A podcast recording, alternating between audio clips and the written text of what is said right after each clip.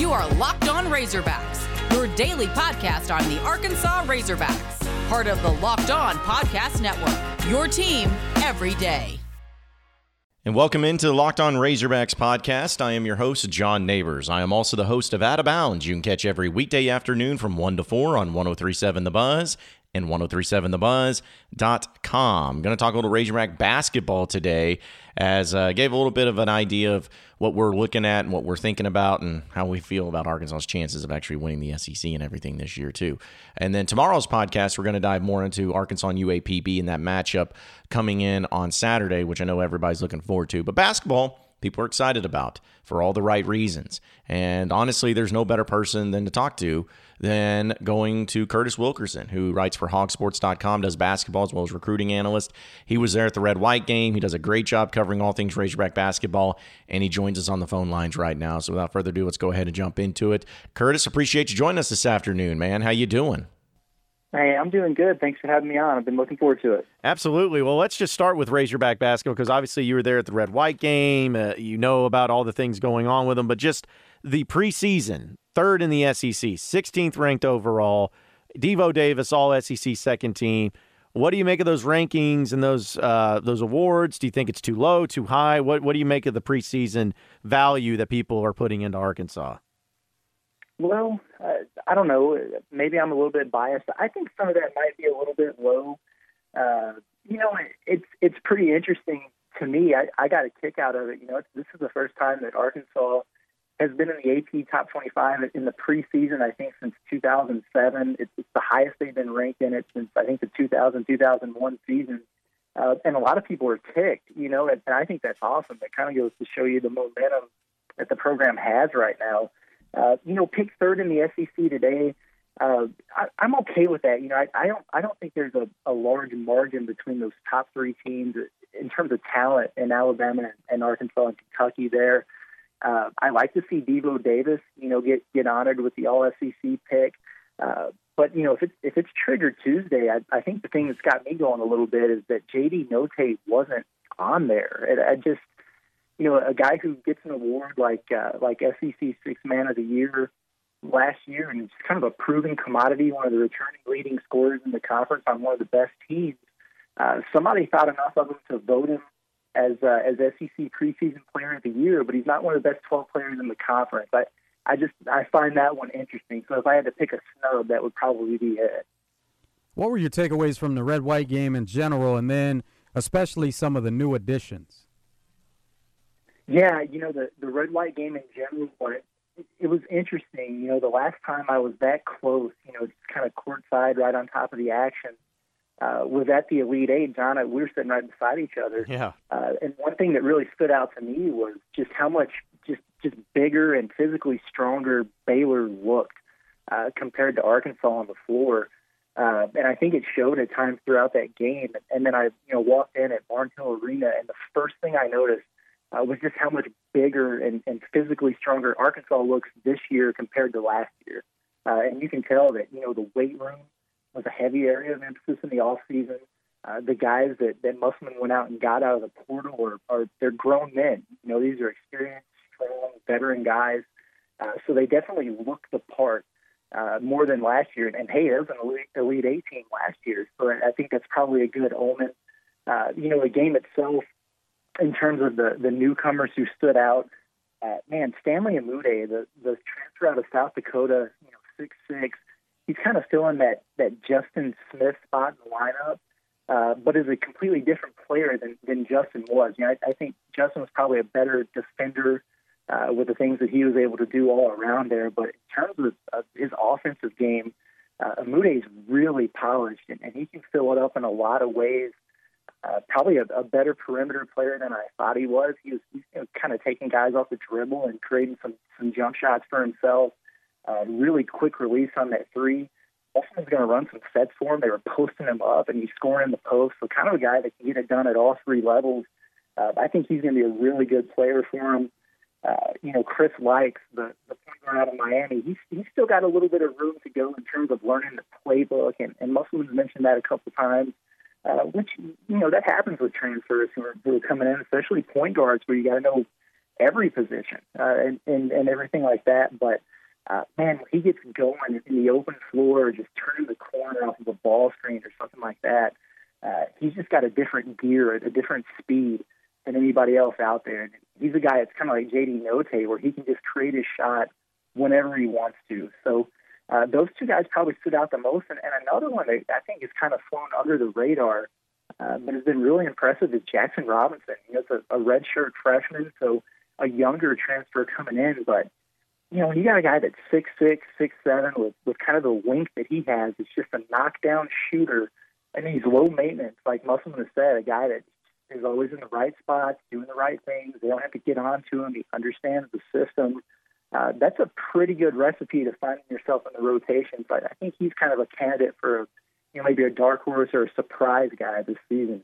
We'll continue our conversation with Curtis Wilkerson here in just a second. But first, I got to tell you about Sweat Block wipes because we've been talking about this for a few weeks now. And these wipes that stop sweat up to seven days. It seems that people have been listening because we have a lot of people that have been talking about how much they love it. I've even had a few people that reached out to me and said, Hey, I thought you were crazy. I thought it was just some random ad that you were reading just for fun. But he's like, No, I tried it, got the deal on it, and it actually works. It's incredible. And I'm talking about guys that I know that sweat a lot too. So it works, folks. You got to try this out. If you're having these problems with the excessive sweat, Try it out. I guarantee you will not be disappointed. It's doctor created and doctor recommended. It's got dry shirt guarantees. And if Sweatblock doesn't keep you dry, you get your money back. It's not just for armpits, it's for chest, it's for back, it's for feet, it's for hands. You can use it anywhere. And I mean, anywhere that sweats. If you or someone you know is dealing with excessive sweat, you have to check out Sweatblock. So get it today at 20% off at sweatblock.com using promo code locked on or at CVS or Amazon.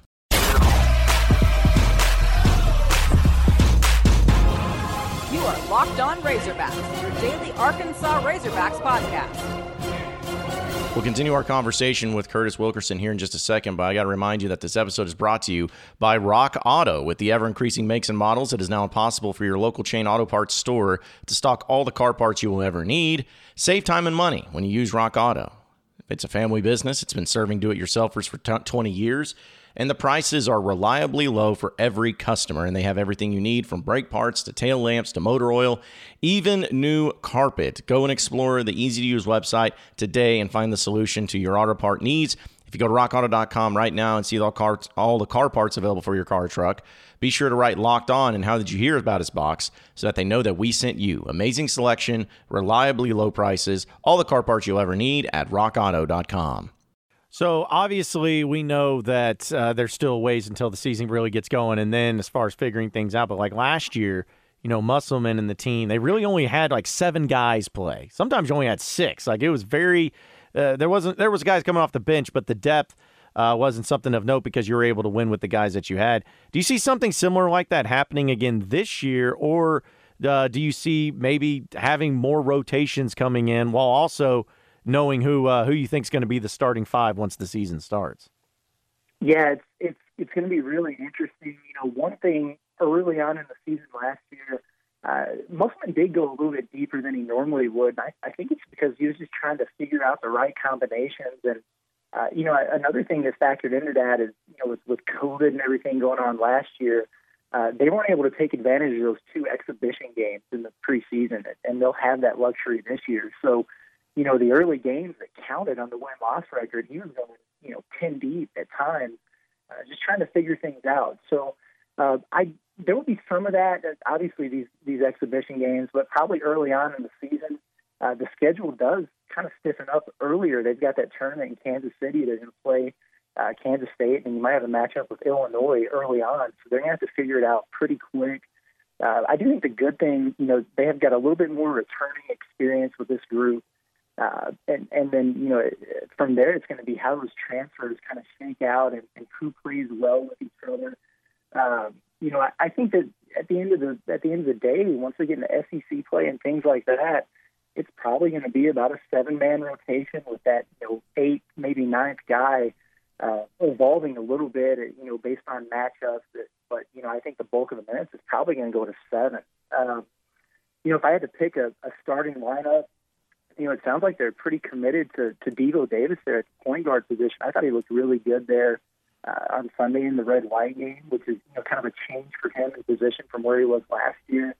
Um, you know, I think you could go either way with with JD Notae or, or Chris Weiss. I know Notae was so good in that six man role, but uh, like Musselman said, hey, if you're one of the best players and, and you've earned it, and you want your role to expand. He's not ruling out throwing Notae in that starting lineup. I wouldn't be surprised if you maybe see that early on uh, as they bring on some of these other transfers and get them acclimated. Uh, I like Au'Diese Toney, the Pitt transfer on the wing. He's a six six, strong, physical guy, lefty uh, maybe at that three spot. I think Umude is pretty locked in at the four. I mean, it, like I said, he, he's been pretty impressive. Uh, and then Jaylin Williams, I think is you know this guy has been battling injuries here in the preseason, but uh, you know he just looks so much more confident. He's he's really leaned out his body, uh, knocked down a couple threes. I, I think he's ready to make a big jump this season. So uh, I'd probably go Devo, Note, uh, Toney, and Williams in my projected starting five. I had to pick today part of Muss's philosophy that we're getting used to seeing is there there's turnover in this roster. So, is it unfair expectations to put on this year's team based on last year's success, but you pretty much have a new team in place? Yeah, maybe so. Uh, but I think you know that part of the expectations that come with it is just the success that Musselman's had in doing this, and you know it goes back to his days coaching the NBA and, and even in the G League, where it's just there's just so much turnover. You know, with guys getting you know traded and, and free signings and things like that. It, it, he's got different guys, you know, every few weeks. Uh, so he's kind of grown accustomed to having those changes. I've had a lot of it at Nevada. Obviously, we know how active he is in the transfer portal every year. So, uh, you know, I think you see the amount of, of talent that they have coming in, and it's going to take a little bit of time to mesh, probably. Uh, so I, you know, I, I would caution people if there's some early hiccups or you know maybe they're not uh, looking as sharp as they were during the Elite Eight run at the end of last year. I, I wouldn't worry about it too much. You know, it's going to take time for these guys to gel and uh, kind of figure out their roles, and, and every team's going to have a new identity. Just because you have, uh, you know, a Devo Davis and, and Jaylin and JD and guys like that back doesn't mean the team's going to have the same makeup and identity that it did last year. So those things are going to take time to figure out. The goal is to kind of streamline that process as much as you can and, and get them rolling and kind of firing all, all cylinders by SEC play. Uh, but, you know, I, I think with these preseason projections, uh, really you're looking at what teams did last year and you're looking at the talent they have on the roster going into the to the upcoming season. You look at both of those things, I, I think it's warranted for Arkansas to be picked, you know, top 20, top 15 in the country because they've got that kind of makeup. We'll continue our conversation with Curtis Wilkerson here in just a second. First, back and better than ever. A new web interface for the start of basketball season and more props and odds than ever before at betonline.ag. It's your number one spot for all basketball and football action this season. Head to the new updated desktop or mobile device uh, website today and sign up, and you will receive 50% welcome bonus on your first deposit. Just use promo code Locked On to receive your bonus. BetOnline.ag is the fastest and easiest way to bet on all your favorite sports. So check it out again at BetOnline.ag, where the game starts.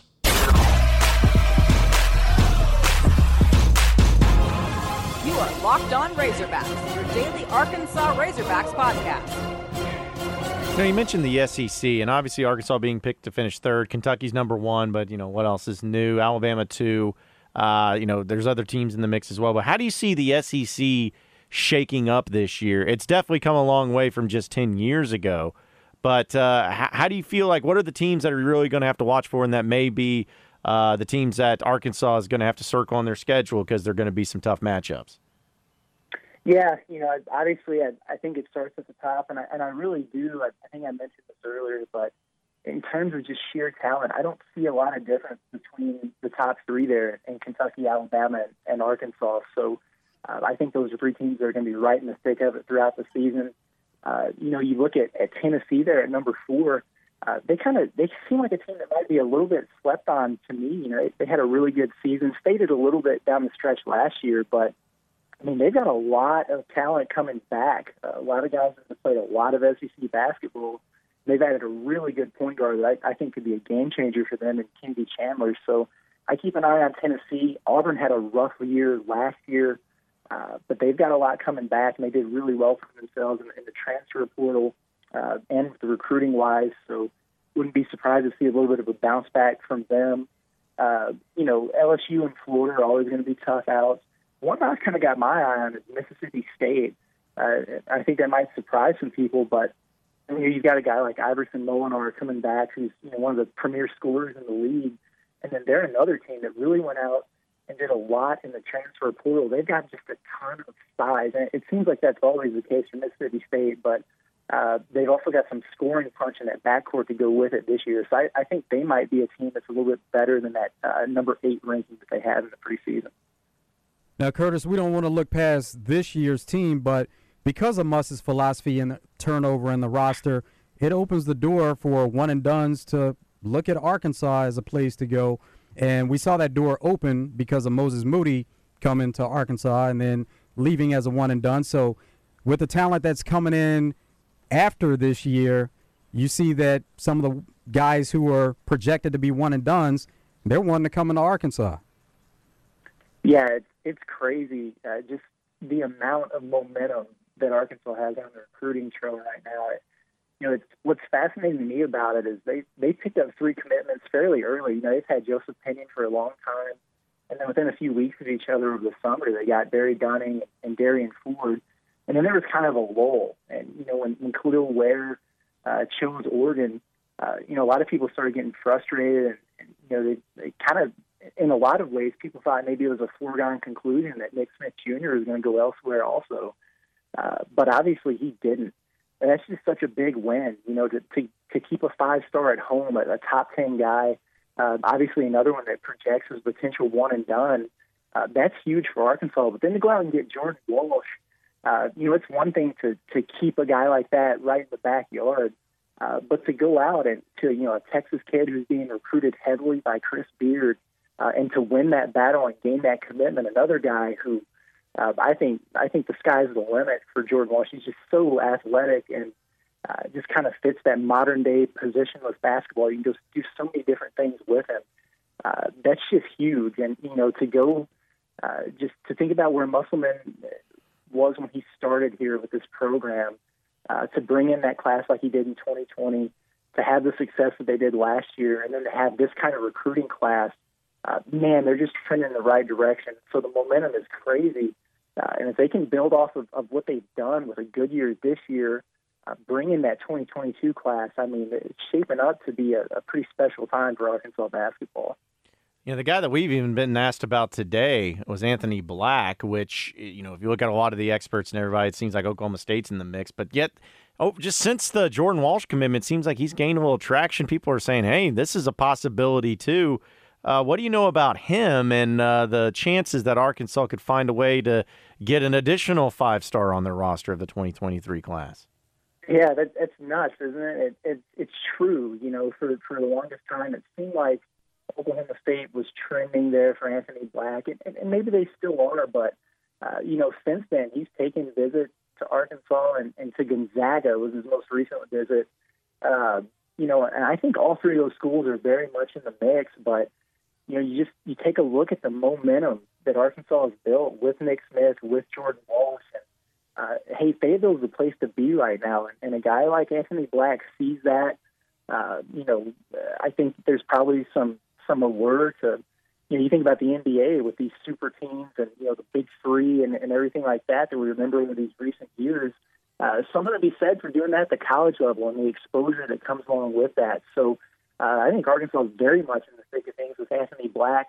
Uh, not sure on his commitment timeline just yet. You know, originally this was a guy who wanted to make his decision before the early signing period. He's just a few weeks away uh, having some some eligibility issues. Uh, nothing that would affect his college days, but uh, over at Duncanville with, with some transfer stuff going on right now. So he's got to figure that out first before he makes a decision on his commitment. But uh, yeah, I mean, Arkansas is very much in the thick of things there with Anthony Black. So overall, this year, um, how do you see this team shaping up?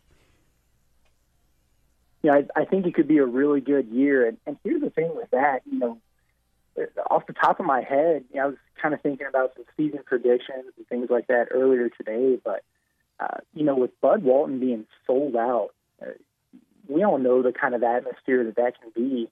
Uh, to me, if you're going to come into Fayetteville and beat the Razorbacks this year, you better be at least 10 points better than them. And I just don't know that that many teams are. So you got 19 home games. You should win pretty much all of those.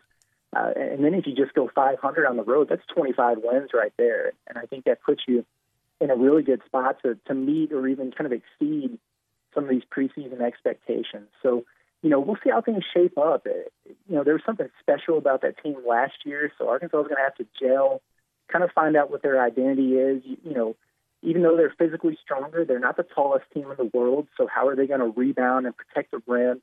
Those are things that we'll learn over the first few weeks of the season. Uh, but man, in, in terms of just sheer talent uh, and the makeup of the roster, and especially the firepower they have on the perimeter, uh, they're going to be a tough out this year. So I, I think it could be another special season.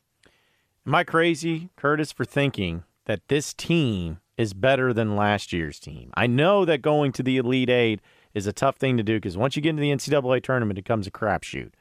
But mm-hmm. it, it do am I crazy for thinking that this year's basketball team is going to be better than last year's basketball team? No, you're you're not crazy in thinking that at all. I and I know exactly the thought process you're going through, but uh, you know, in a lot of ways, last year's team uh, it was special in terms of the way they came together uh, and really fed off of each other's energy and, and played as one unit. Uh, but they probably overachieved. It's just that's just kind of the fact of it.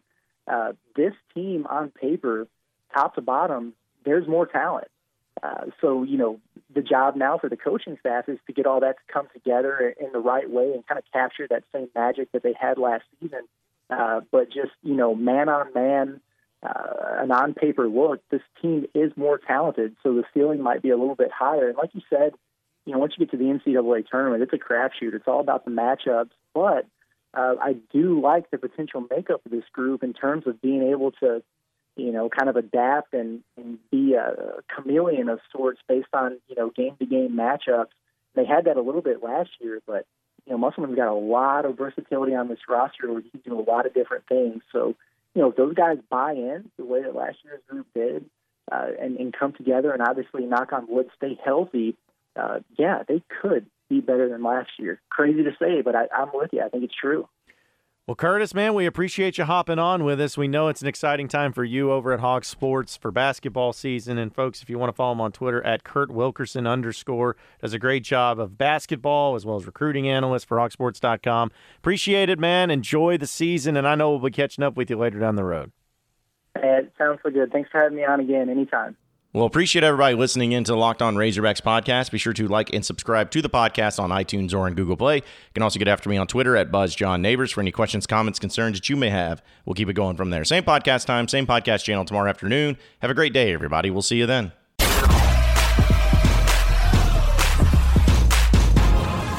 are Locked On Razorbacks, your daily Arkansas Razorbacks podcast